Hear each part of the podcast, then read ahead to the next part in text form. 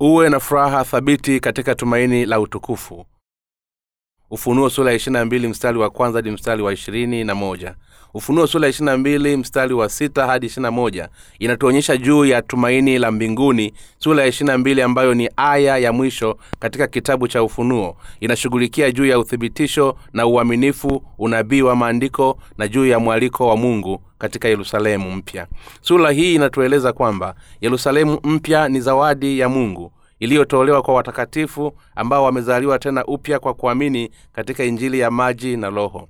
Mungu aliwafanya watakatifu waliozaliwa tena upya kumsifu mungu katika nyumba ya mungu. Katika hili ninamshukuru sana bwana maneno hayawezi kuelezeka jinsi tunavyoshukuru kwa kitendo cha mungu kuturuhusu kuwa watakatifu ambao kwa kuamini katika injili ya maji na roho tumesamehewa dhambi zetu zote. Mbele za bwana ni nani ambaye hapa duniani ataweza kupokea baraka kubwa kuliko hii tuliyopokea hakuna hata mmoja.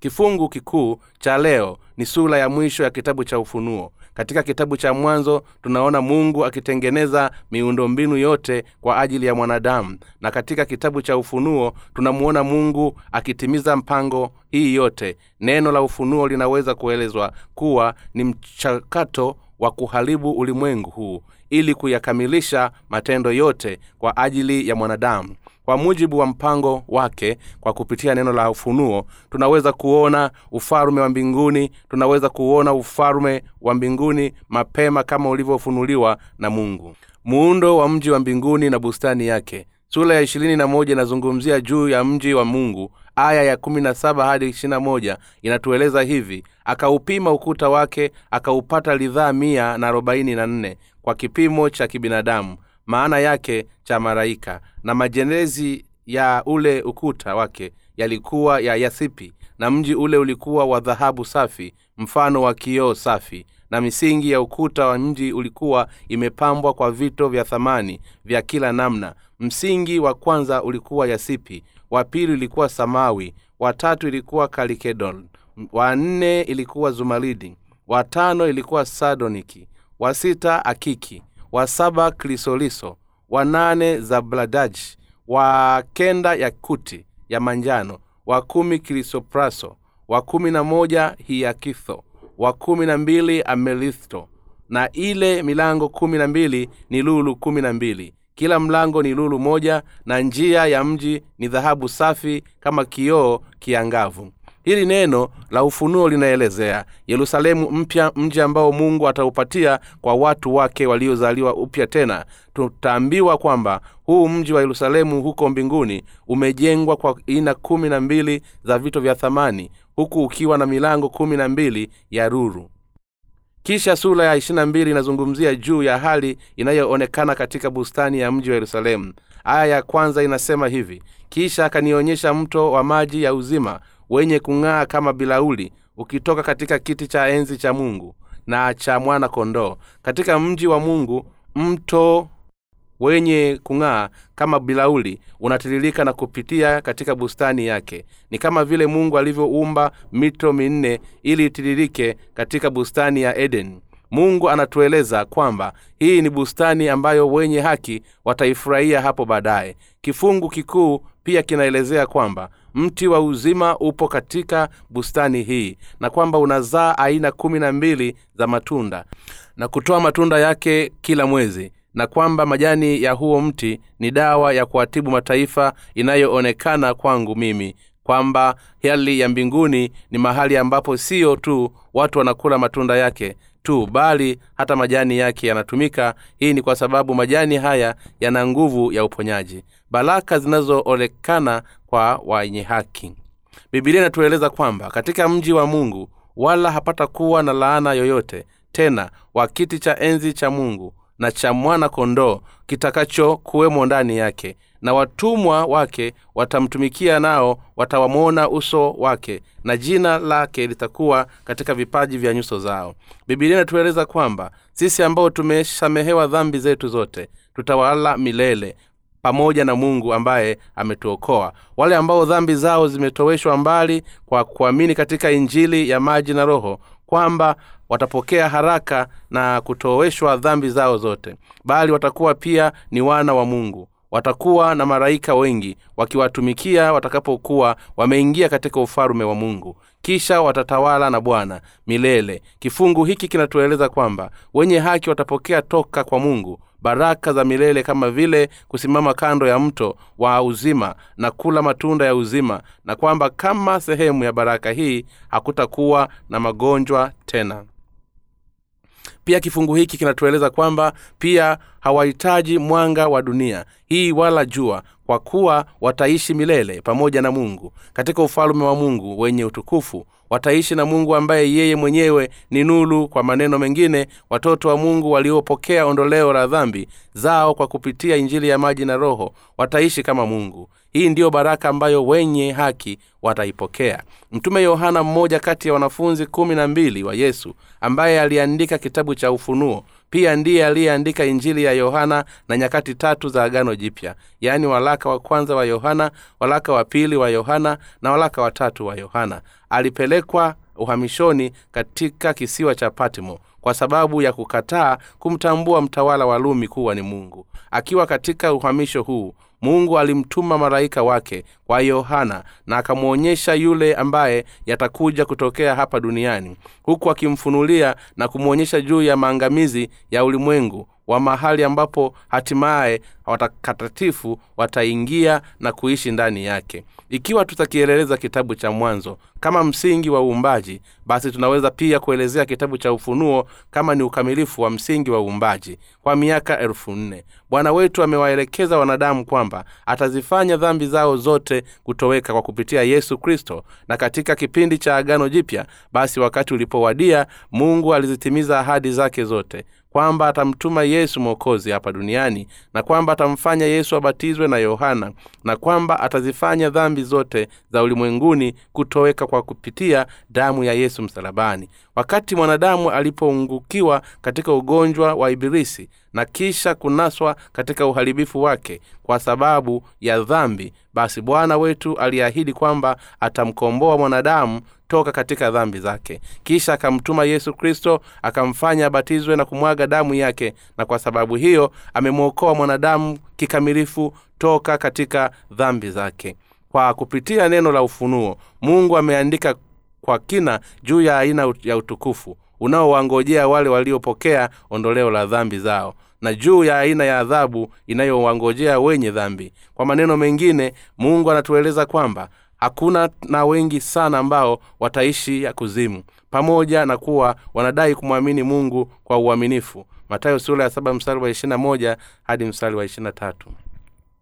Bwana wetu amewaokoa wenye dhambi toka katika dhambi zao na ametueleza kutolitia mihuli neno la baraka ambalo ameliandaa kwa ajili ya wenye haki. Ni akina nani wenye kudhurumu na wachafu aya ya kumi na moja inasema mwenye kudhulumu na azidi kudhulumu na mwenye uchafu na azidi kuwa mchafu na mwenye haki na azidi kufanya haki na mtakatifu na azidi kutakaswa. Ni akina nani hawa wenye kudhulumu? Wenye kudhulumu ni wengine zaidi ni wale wasioamini katika upendo wa injili ya maji na roho iliyotolewa na bwana. Kwa kuwa watu wanatenda dhambi wakati wote basi wanapaswa kuamini katika injili ya maji na roho ambayo bwana amewapatia na hivyo kuishi maisha yanayomtukuza mungu. Kwa kuwa mungu tu ndiye anayepaswa kupokea utukufu toka kwa mwanadamu na kwa kuwa ni yeye ndiye aliyetufikisha katika neema yake ya wokovu basi sisi sote tunapaswa kuishi maisha ambayo yanamtukuza mungu. Wale wasiomtii mungu ni wachafu.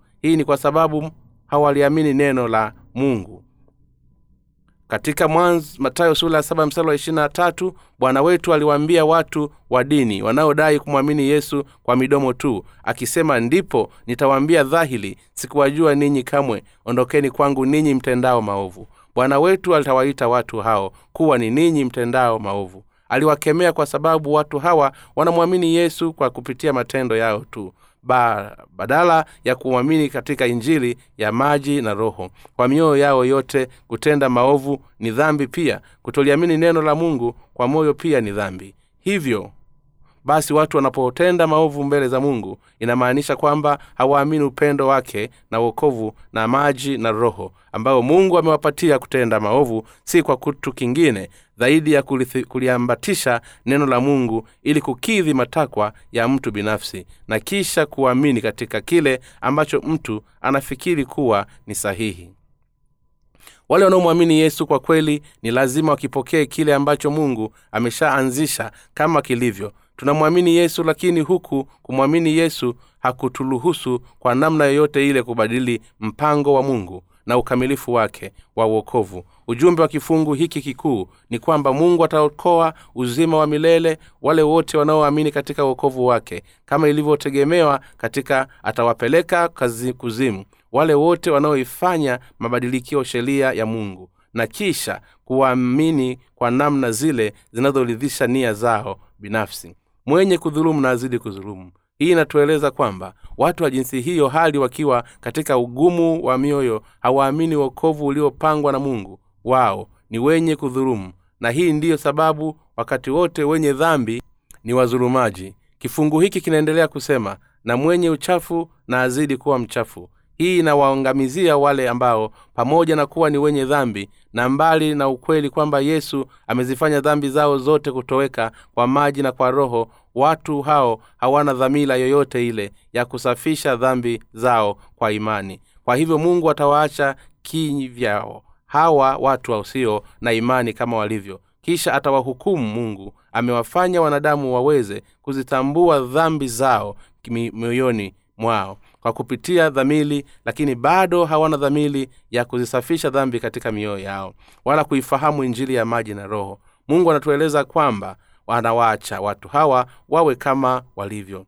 Mithali sura ya 30 mstari wa 12 inasema kuwa kuna kizazi cha watu walio safi machoni pao wenyewe ambao hawakuoshwa uchafu wao wakristo wa kidini wa siku hizi ni watu ambao hawataki kusafishwa dhambi zao. Hata hivyo yesu ambaye yeye mwenyewe ni mungu alikuwa hapa duniani kuwaokoa wenye dhambi. Alisafisha mbali dhambi zao zote kwa kuzichukua dhambi za mwanadamu katika mwili wake kwa ubatizo wake. Mara moja alihukumiwa mara moja kwa ajili ya dhambi hizo zote kwa kusulubiwa na kwa sababu hiyo ametuokoa toka katika dhambi sisi tunaoamini kwa yeyote anayefahamu na kuamini katika neno la injili ya maji na roho ambayo kwa hiyo yesu kristo amewaokoa wenye dhambi basi bwana wetu amemruhusu mtu huyo kusamehewa dhambi zake zote bila kujalisha aina ya dhambi husika. Hata hivyo kuna watu wengi ambao bado hawajapokea ondoleo la dhambi kwa kupitia imani. Hawa ndio wale ambao wameamua kutojaribu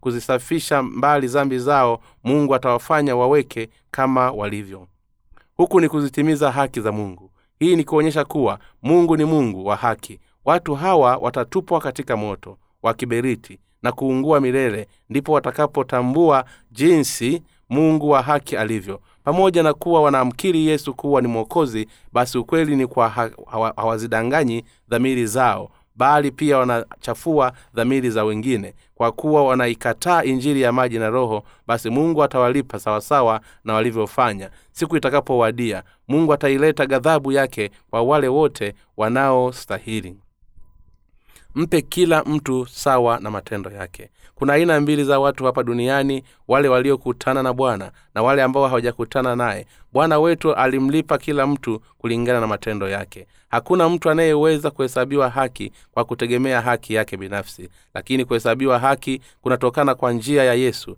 Alizichukua dhambi zetu zote za mwanadamu katika mwili wake kwa ubatizo wake mara moja na kwa wakati wote. Alizichukua dhambi za ulimwengu kwenda msalabani na hali akiwa msalabani alikubaliana na kuhukumiwa dhambi ambayo mwanadamu alipaswa kukabiliana nayo. Mwanadamu anaweza kuwa mwenye haki kwa kuamini ukweli huu. Wale wanaoamini ukweli huu ndio wale waliotukana na bwana.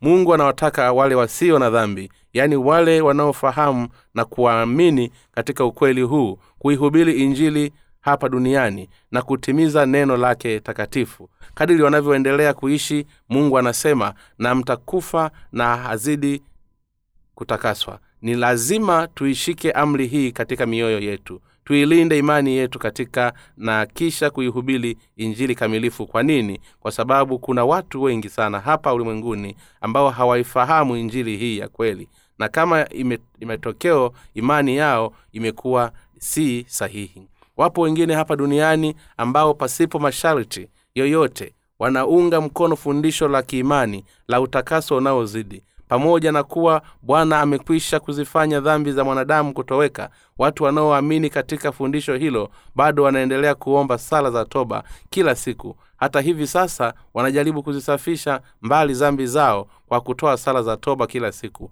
wanafanya hivyo ili kupata utakaso unaozidi ili kwamba hatimaye waweze kuwa wenye haki ambao hawatendi dhambi yoyote na hivyo kuwa mfano wa yesu. Lakini yesu kristo mwana wa mungu ni mfalume nabii na kuhani mkuu.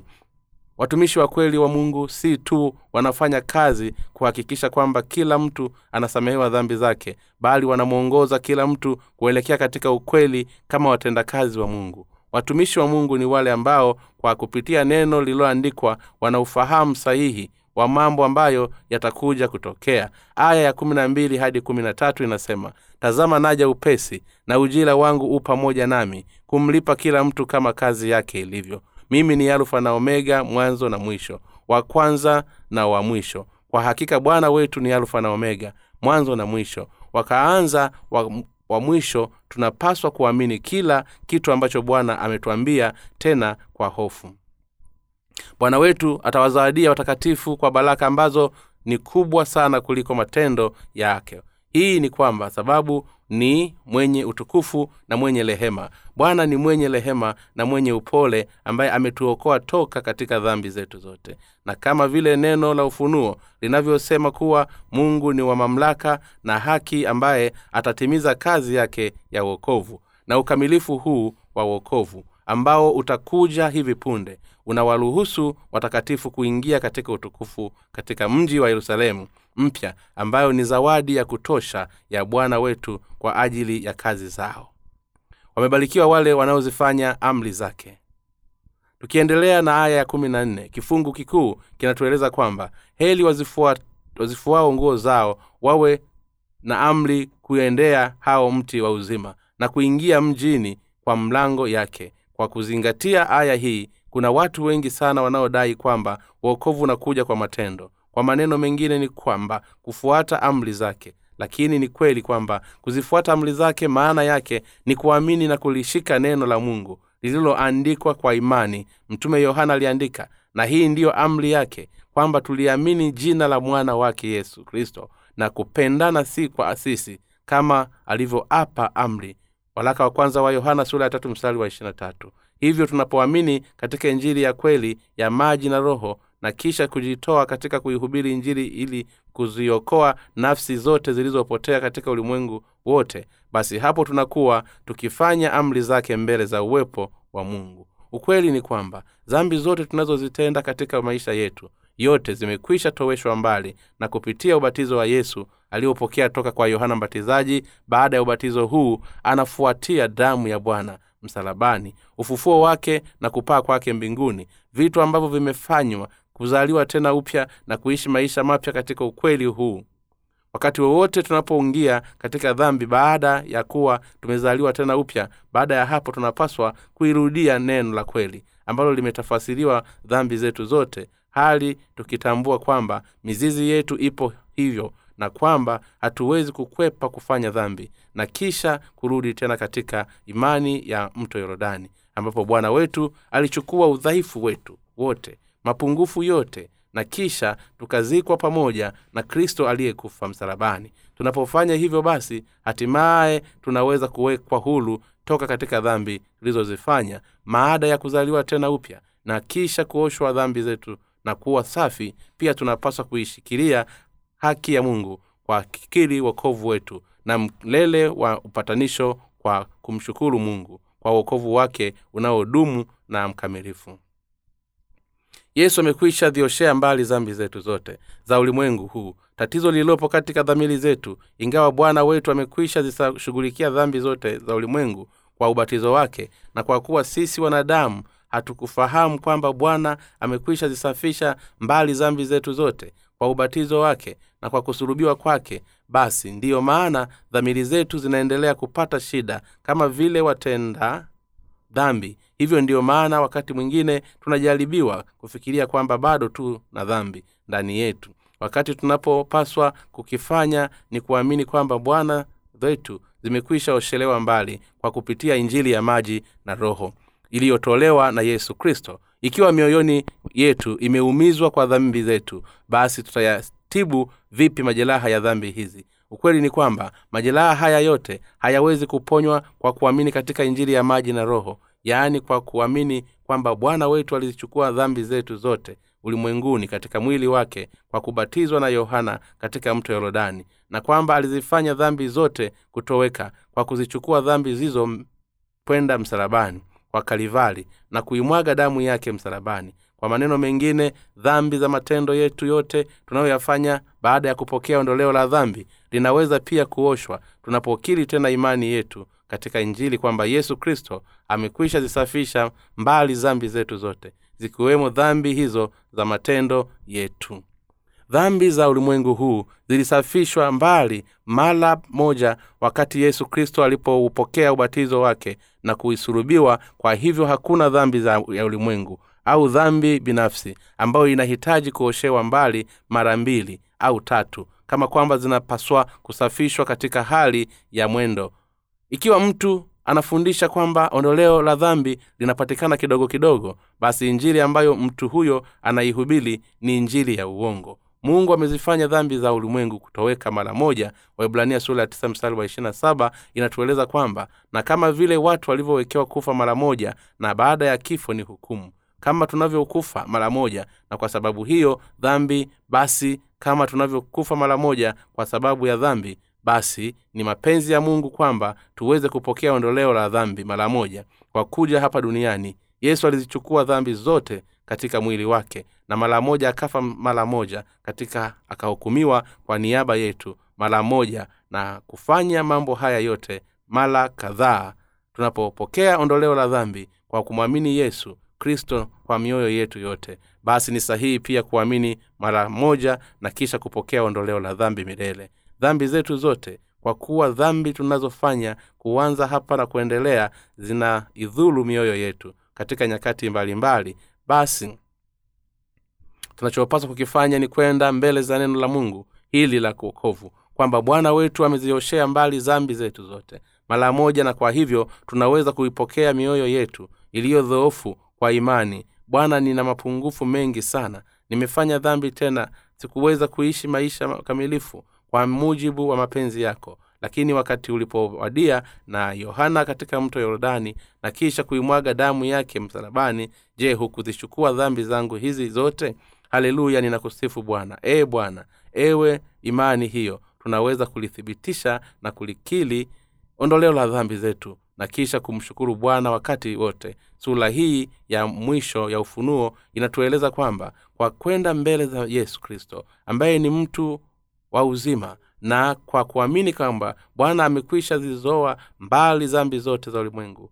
Haba basi wale waliopokea ondoleo la dhambi wamepata haki na kuingia katika ufalume wa mbinguni na katika mji mtakatifu kwa kupitia imani. Yoyote anayetaka kuingia katika mji wa, mwa, wa, wa mungu ni lazima aamini kwamba yesu kristo amezipatanisha dhambi za wanadamu milele kwa kupokea ubatizo wake mara moja na kwa kumwaga damu yake pamoja na kwamba sisi sote tu matendo yenye mapungufu. Kwa kuamini katika ubatizo wa yesu ya damu yake kristo mwokozi wetu basi imani yetu inaweza kuthibitishwa na mungu kwa kuwa ni kweli na sisi sote tunaweza kwenda mbele za mti wa uzima ni kwa kuamini tu katika ubatizo wa yesu kristo na damu yake ndipo tunapoweza kupata haki ya kunywa maji ya uzima yanayotiririka toka katika yerusalemu mpya na pia kuyala matunda ya mti wa uzima. Kwa kuwa sifa ya kuingia katika mbingu mpya na nchi mpya ambavyo haiwezi kutawaliwa na yeyote yule unatoka katika injili ya maji na roho basi sisi tunapaswa kuilinda imani yetu na kisha kuhubiri kwa watu wengine. Hivyo hivyo sentensi inayosema kuzitenda amri zake inamaanisha ni kwa sisi kuushinda ulimwengu kwa imani. Yaani ili ku, kuamini na kuishiriki injili ya maji na roho na kisha kujitoa katika kuhubiri injili ya kweli ulimwenguni pote. Katika mathayo sura ya mbili yesu anatueleza juu ya mfano wa sherehe ya harusi. Hitimisho la mfano huu ni kwamba wale wasio na mavazi ya harusi watatupwa katika giza la nje. Matayo sura ya mbili mstari wa kumi na moja hadi mstari wa kumi na tatu. Tunawezaje kuyavaa mavazi yetu ya harusi ili kushiriki katika haramu harusi ya mwanakondoo? Na mavazi hayo ya harusi ni yapi? Mavazi ya harusi ambayo yanaonyeshwa kuingia katika haramu ya harusi ni mwana kondoo ni haki ya mungu tunayopewa kupitia injili ya maji na roho. Je unaamini katika injili ya maji na roho? Ikiwa ni hivyo basi ni wazi umevikwa katika haki ya mungu ili uweze kuingia mbinguni ukiwa bibi harusi wa mwana kondoo asiye na dhambi. Sisi tuliozaliwa tena upya pia tunatenda dhambi kila siku. Hata hivyo ni watakatifu tu waliosamehewa dhambi zao mbele za mungu. Ndio wanaostahilishwa kuzioshea mbali dhambi zao za kila siku katika mavazi yao ya haki kwa imani kwa kuwa wale wanaotenda dhambi hawajasamehewa basi hawatastahili kuzioshea mbali dhambi zao. Hii ni kwa sababu hawataweza kujiosha kutoka katika dhambi zao kwa kutegemea sala za toba za kila siku. Ule ukweli ni kwamba tumeokolewa toka katika dhambi za ulimwengu kwa kumwamini bwana wetu kumwezekana kwa kufahamu kwa kuamini kwamba bwana amezioshea mbali dhambi zetu zote za ulimwengu kwa kuja hapa ulimwenguni kwa kubatizwa na kwa kumwaga damu yake. Kwa maneno mengine tunaweza kuthibitisha kwamba dhambi zetu za kila siku zimekwisha oshewa mbali katika injili ya kweli. Wale waliopokea ondoleo la dhambi zao toka kwa bwana kwa kupitia neno la maji na damu wanaweza pia kuwa na uhakika wa kuwa wokovu wao toka dhambini ambazo wanazifanya kadiri wanavyoendelea kuishi katika maisha yao. Kwa kuwa bwana amezifanya dhambi zetu zote kutoweka mara moja basi ndiyo maana tunaweza kuzioshea mbali dhambi tunazozifanya kwa matendo yetu kwa kuamini wokovu huu wa upatanisho wa milele. Kwa maneno mengine kama tusingelikuwa hivi ili bwana wetu asingelikuwa amezioshea mbali dhambi zetu zote mara moja basi tungeliwezaje kuwa tusiyo na dhambi twaweza kuingia katika mji mtakatifu wa mbinguni. Tutawezaje kwenda mbele za yesu kristo ambaye ni mti wa uzima? Tunawezaje kuingia katika ufalme wa mbinguni tukiwa watu safi na wasio na mawaa kwa kumwamini bwana wetu yesu ambaye amezifanya dhambi zetu kutoweka? Na wakati tunapofanya dhambi katika maisha yetu basi tunaweza kwenda mbele za bwana na kuthibitisha kwamba bwana amezifanya dhambi zizi zote kutoweka. Na kwa kufanya hivyo tunaweza kuwekwa hulu toka katika dhambi hizo. Hii ndiyo sababu tunaweza kwamba wale waliozaliwa upya wana nafasi ya kusamehewa dhambi zao kila siku kwa imani. Mfalume daudi pamoja na kuwa alikuwa ni mtumishi wa mungu bado alifanya dhambi kuu mbele za mungu alifanya uzinzi na mke wa mtu aliyekuwa ameolewa kisha akaamua kumuua mme wake aliyekuwa mtumishi wake mwaminifu. Hata hivyo alimsifu mungu kwa msamaha na rehema zake kama hivi. Heli aliyesamehewa dhambi zake na kustiliwa makosa yake. Heli bwana asiyemhesabia upotevu ambaye rohoni mwake hamna hila. Zaburi 32 mstari wa kwanza hadi wa pili. Ni nani aliyebarikiwa zaidi katika ulimwengu huu mbele za mungu walibarikiwa si wengi bali sisi tuliozaliwa upya tena ambao tumeokolewa na ambao kila anapopendwa dhambi katika maisha yetu wanaungalia ukweli kwamba bwana amezifanya dhambi zetu zote kutoweka. Kisha tunaenda katika chemichemi ya uzima. Kila siku kisha tunaiosha mioyo yetu iliyochafuka kila siku huku tukifikiria kuwa kina juu ya ukombozi wetu na kuthibitisha neema kuu ya bwana wetu ya wokovu ni wenye haki tu ndiyo waliopokea ondoleo la dhambi na kuwafanya mapungufu yao kuwa ukamilifu. Matendo yao ni ukamilifu na pia hata mioyo yao ni mikamilifu. Baada ya kufanya wenye haki pasipo mawaa basi tunaweza kuingia katika ufalume ambao mungu ametuandalia ambao ni ufalume wa mbinguni ikiwa tutapokea ile ambacho yesu kristo ambaye ni lango la wokovu na mti wa uzima amekifanya kwa ajili yetu basi nguvu na mamlaka yake vitanunuliwa na kwa sababu hiyo sisi sote tutapokea ondoleo la dhambi na kisha kuingia mbinguni. Wale wanaokwenda mbele za mti wa uzima sababu inayowafanya sisi sote tupokee ondoleo la dhambi kwenye mbele za bwana wakati wote ni kuthibitisha kwamba bwana wetu amezifanya dhambi zetu zote kutoweka kuitafakari neema ya okovu kwa mara nyingine kuikumbuka neema hiyo na kisha kumsifu mungu kwa sababu ya neema hiyo ili kwamba sisi sote tuweze kuingia katika ufalume wa mungu. Hii ndiyo sababu tunaihubiri injili. Kuna idadi kubwa ya wakristo ambao wameshindwa kuonana na watumishi wa mungu ili kuwaongoza na kuwafundisha bibilia kiusahihi na kwa kuwa ni imani hiyo sahihi. Hata sasa tuna watu ambao wametingwa sana kwa sababu ya matendo yao huku wakitoa sala za toba kila asubuhi na usiku wote. Kwa nini wanafanya mambo hayo? Kwa sababu wanaamini kwamba kwa kufanya hivyo basi zambi zao zitasamehewa. Wanaamini hivyo kwa kuwa wamefundishwa mafundisho ya kidini yenye makosa. Lakini matendo yao ni matendo yasiyo ya haki mbele za mungu. Watu wa jinsi hiyo ni wa kuhurumiwa sana maana hawaifahamu haki ya mungu wala upendo wake usio na masharti bibilia si kitu ambacho kinaweza kuchukuliwa kama kwa wepesi.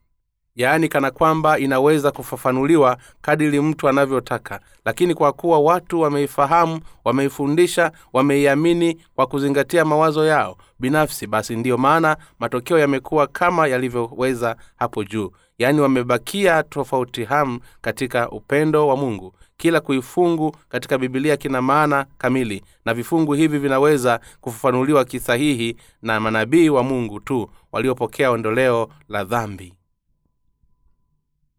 kitendo cha kwenda mbele ya mti wa uzima ni kumwamini bwana hapa duniani na kukumbuka kila siku kwamba bwana wetu alizifanya dhambi zetu kutoweka na kisha kumsifu bwana na kuihubiri injili hii. Sisi tuliozaliwa upya tena tunapaswa kukumbuka pia kwamba bwana alizichukua dhambi zetu katika mwili wake na tunapaswa kuithibitisha ukweli huu kila siku na kisha kumwabudu yeye kwa furaha na shukulani hata hivyo ni sahihi kusema kwamba wakristo ulimwenguni kote wamekifafanua vibaya kifungu hiki na kisha kuamini kimakosa kwamba wanaweza kuingia katika ufalume wa mungu kwa kuzifanya dhambi zao kuoshewa mbali kwa kutegemea sala za toba za kila siku. Lakini kifungu hiki hakimaanishi hivyo baada ya kupokea ondoleo la dhambi zetu basi mioyo yetu inaweza kuwa na amani kwa kuthibitisha kwamba bwana wetu amezifanya dhambi tunazozifanya kila siku kwa matendo ya kutoweka kwa kulithibitisha ondoleo la dhambi zetu zote. Basi hapo tunakuwa hatujafungwa dhambi hii. Ndiyo njia ya kwenda mbele ya mti wa uzima huko mbinguni. Maandiko ni tofauti kabisa na mawazo ya mwanadamu. Kwa hivyo ili kuufahamu ukweli basi tunapaswa kwanza kujifunza na kuusikia ukweli toka kwa watumishi wa mungu waliozaliwa tena upya. Wale walio nje ya mji. Aya ya kumi na tano inasema huko nje wako mbwa mwitu na wachawi na wazinzi na wauaji na hao waabuduo sanamu na kila mtu apendaye uongo na kuufanya. Neno hili linawahusu wale wote wa nyakati za mwisho ambao hawajazaliwa tena upya. Ni jambo la kushangaza kuona mungu akiwaelezea watu hao kwa usahihi kiasi hicho. Tabia mojawapo ya mbwa ni, kuche, ni kucheua au kutapika. Yaani ni kucheua kile ambacho wamekila na kisha kukila tena na kisha kutapika kile ambacho kime, wamekila na kisha kukila tena. Bwana wetu anasema hapa kwamba hawa mbwa hawataweza kuingia katika mji. Je hili neno kuhusu mbwa linawahusu akina nani? Kuna watu ambao hawana wanaomba kwa sauti wakisema bwana mimi ni mwenye dhambi. Tafadhali naomba usioshee mbali dhambi zangu. Kisha wanamsifu mungu wakiimba mimi nimesamehewa wewe umesamehewa sisi tumesamehewa. Lakini muda mfupi baadaye watu hawa wanaanza tena kuomba bwana mimi ni mwenye dhambi. Ukinisamehe walau mara moja zaidi basi sitafanya dhambi tena. Kisha wanaimba tena sifa wakisema mimi nimesamehewa kwa damu ya kalivari watu hawa huenda mbele za nyumba nyumba kama hivi mara kadhaa kiasi kwamba mtu hawezi kufahamu ikiwa watu hao wamesamehewa au la. Hawa si wengine bali ndiyo hao mbwa ambao bibilia inawazungumzia. Mbwa hubweka kila siku. Mbwa hubweka asubuhi hubweka mchana hubweka jioni. Hata hawa wabweka kama wanavyobweka au mbwa. Bali wanapiga kelele huku wakisema kuwa wao ni wenye dhambi pamoja na kuwa wameshasamehewa dhambi zao wanafanyika kuwa wenye haki kwa dakika moja kisha wanageukia na kuwa wenye dhambi dakika moja baadaye. Kwa maana hii wanakuwa kama vile mbwa ambao watapika kilicho ndani yao kisha kukila tena na kisha kutapika na kukila tena zaidi ya mara moja. Kwa kifupi bibilia inawataja wakristo ambao bado wana dhambi katika mioyo yao kuwa ni mbwa. Hawa mbwa hawawezi kuingia mbinguni bali wataweza kuwa nje ya mji ni akina nani ambao ni wachawi? Hawa ndio wale ambao hali wakitumia fursa za hisia za waenda makanisani huwaibia fedha zao kwa maneno mazuri na ndio wale wanaowadanganya watu kwa ishara na miujiza ya uongo huku wakidai kuwaponya magonjwa yao kwa kuwa wanalitumia jina la mungu kwa utupu. Basi ni hakika kwamba hawawezi kuingia katika ufalume na kuingia katika mji mtakatifu pia wazinzi wauaji waabudu sanamu na wale wanaopenda na kufanya uongo hawawezi kuingia katika huo mji. Nyakati za mwisho zitakapowadia mbwa na wachawi watadanganya watu na mpinga kristo atatokea. Mpinga kristo anayewadanganya watu wengi kwa ishara na miujiza ya uongo ataziiba roho zao atasimama kinyume na mungu na atatafuta kujiinua juu kama vile mungu ili aabudiwe vivyo wafuasi wake wote wataweza kuingia katika mji huo. Kwa hivyo ikiwa wataangaia katika uongo wake wanaodai kuwa bado wana dhambi awa ikiwa tutaingia katika uongo wa ishara na miujiza ambavyo vinaamsha hisia zao basi sisi sote tutaishia kuwa nje ya mji pamoja na mpinga kristo na shetani huku tukiomboleza na kusaga meno kama neno linavyotuonya.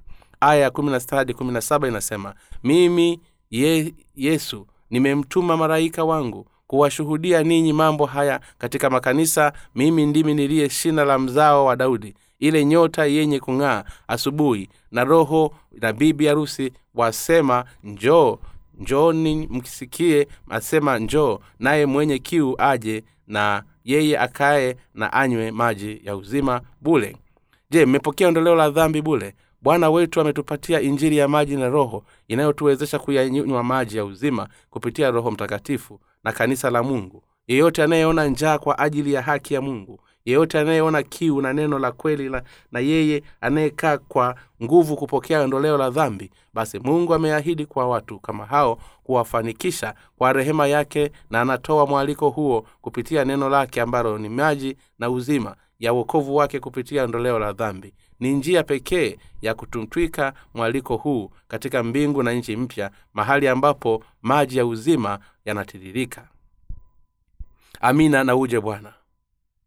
Aya ya kumi na tisa inasema na ni mtu yeyote akiondoka lolote katika maneno ya unabii wa kitabu hiki mungu atamwondolea sehemu yake katika ule mti wa uzima na katika ule mji mtakatifu ambao habari zake zimeandikwa katika kitabu hiki hatuwezi kuamini kwa namna yoyote ile tunayoitaka kwa kutegemea mawazo yetu binafsi mbele za mungu. Kama ilivyoandikwa katika neno la mungu basi tunapochoweza kusema ndicho kwa kuwa kama mtu yeyote atasema hapana kwa neno basi bwana wetu atamtapilia mbali akisema wewe si mtoto wangu. Ili ndiyo sababu inatupasa kumwamini bwana kwa mujibu wa neno. Hawezi kuongeza wala kupunguza chochote katika neno la mungu bali tunapaswa kuliamini hilo neno kama lilivyoandikwa.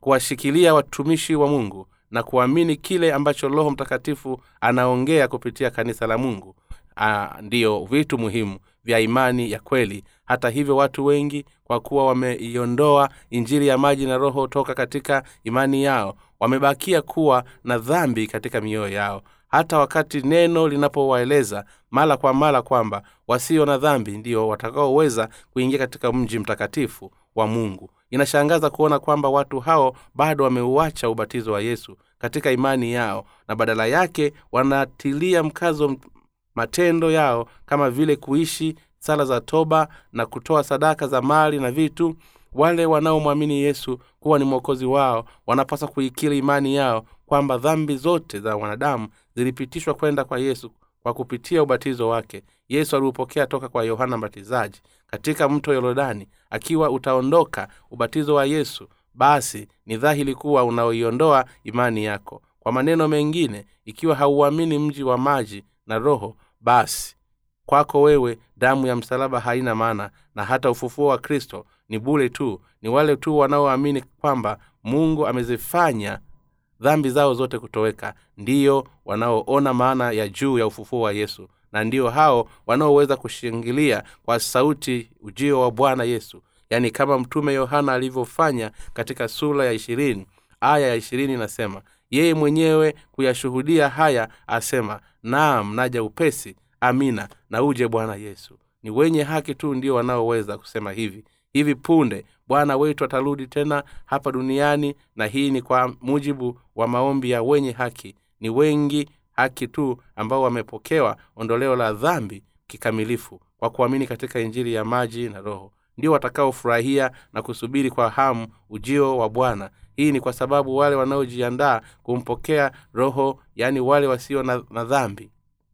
Bwana wetu anaingojea siku ambayo ataitika wito wa wataifu wanaongoja yani siku ambayo atakuja hapa duniani atatuzawadia ufalme wa milenia na atatwika sisi wenye haki kwa baraka yake kuu ya kuingia katika mbingu na nchi mpya mahali ambapo maji ya uzima yanatiririka huku kumsubiri bwana wetu kutakawia sana. Kwa hivyo kila tunachoweza kukisema ni ama na uje bwana yesu. Hivyo kwa amani na shukulani tunamsubiria kurudi kwake bwana hatimaye aya ishirina moja inasema neema na bwana wetu yesu iwe pamoja nanyi nyote. Mtume yohana anamalizia kitabu cha ufunuo wa kwa sala wake ya mwisho. Baraka kwa kila mtu. Alitoa sala hii ya baraka. Mwishoni huku moyo wake akitarajia kila kitu kumwamini yesu kuokolewa na hatimaye kuingia katika mji wa mbinguni. Wapendwa wenzangu watakatifu kule kusema kwamba tumeokolewa na mungu maana yake ni kwamba mungu anatupenda ametukomboa toka katika dhambi zetu zote na ametufanya kwa watu watoto wake. Kwa kweli ni jambo la kushangaza na kushukuru kwamba mungu ametufanya sisi kwa kweli wenye ili uweze kuingia katika ufalume wake. Hii ndiyo kiini ambacho bibilia inazungumzia nasi mungu ameturuhusu wewe na mimi kuzaliwa tena upya kwa kusikia injili ya maji na roho na ametukomboa toka katika dhambi zetu zote na hukumu ili kutufanya sisi tuishi milele katika ufalume wake. Ninamshukuru na kumshukuru bwana kwa uokovu wake. Ni bahati nzuri kwamba tumepokea ondoleo la dhambi zetu sisi watu ambao tumebarikiwa sana na mungu na sisi ni manabii wake. Kwa hivyo ni lazima tueneze injili ya ondoleo la dhambi kwa zile roho ambazo bado hazijasikia injili hii pia ni lazima tuwakaribie neno la ufunuo ambalo ni ukamilifu wa injili. Natumaini na kuomba ili kwamba kila mtu amwaminie yesu ambaye ni muumbaji mwokozi na hakimu na nyakati za mwisho zitakapowadia aweze kuingia katika mbingu na nchi mpya iliyotolewa na bwana. Neema ya bwana yesu na iwe nanyi nyote. Mungu wa mbinguni na akubariki. Omba kitabu cha bule katika tovuti ya www bjnewlife Dot O allergy.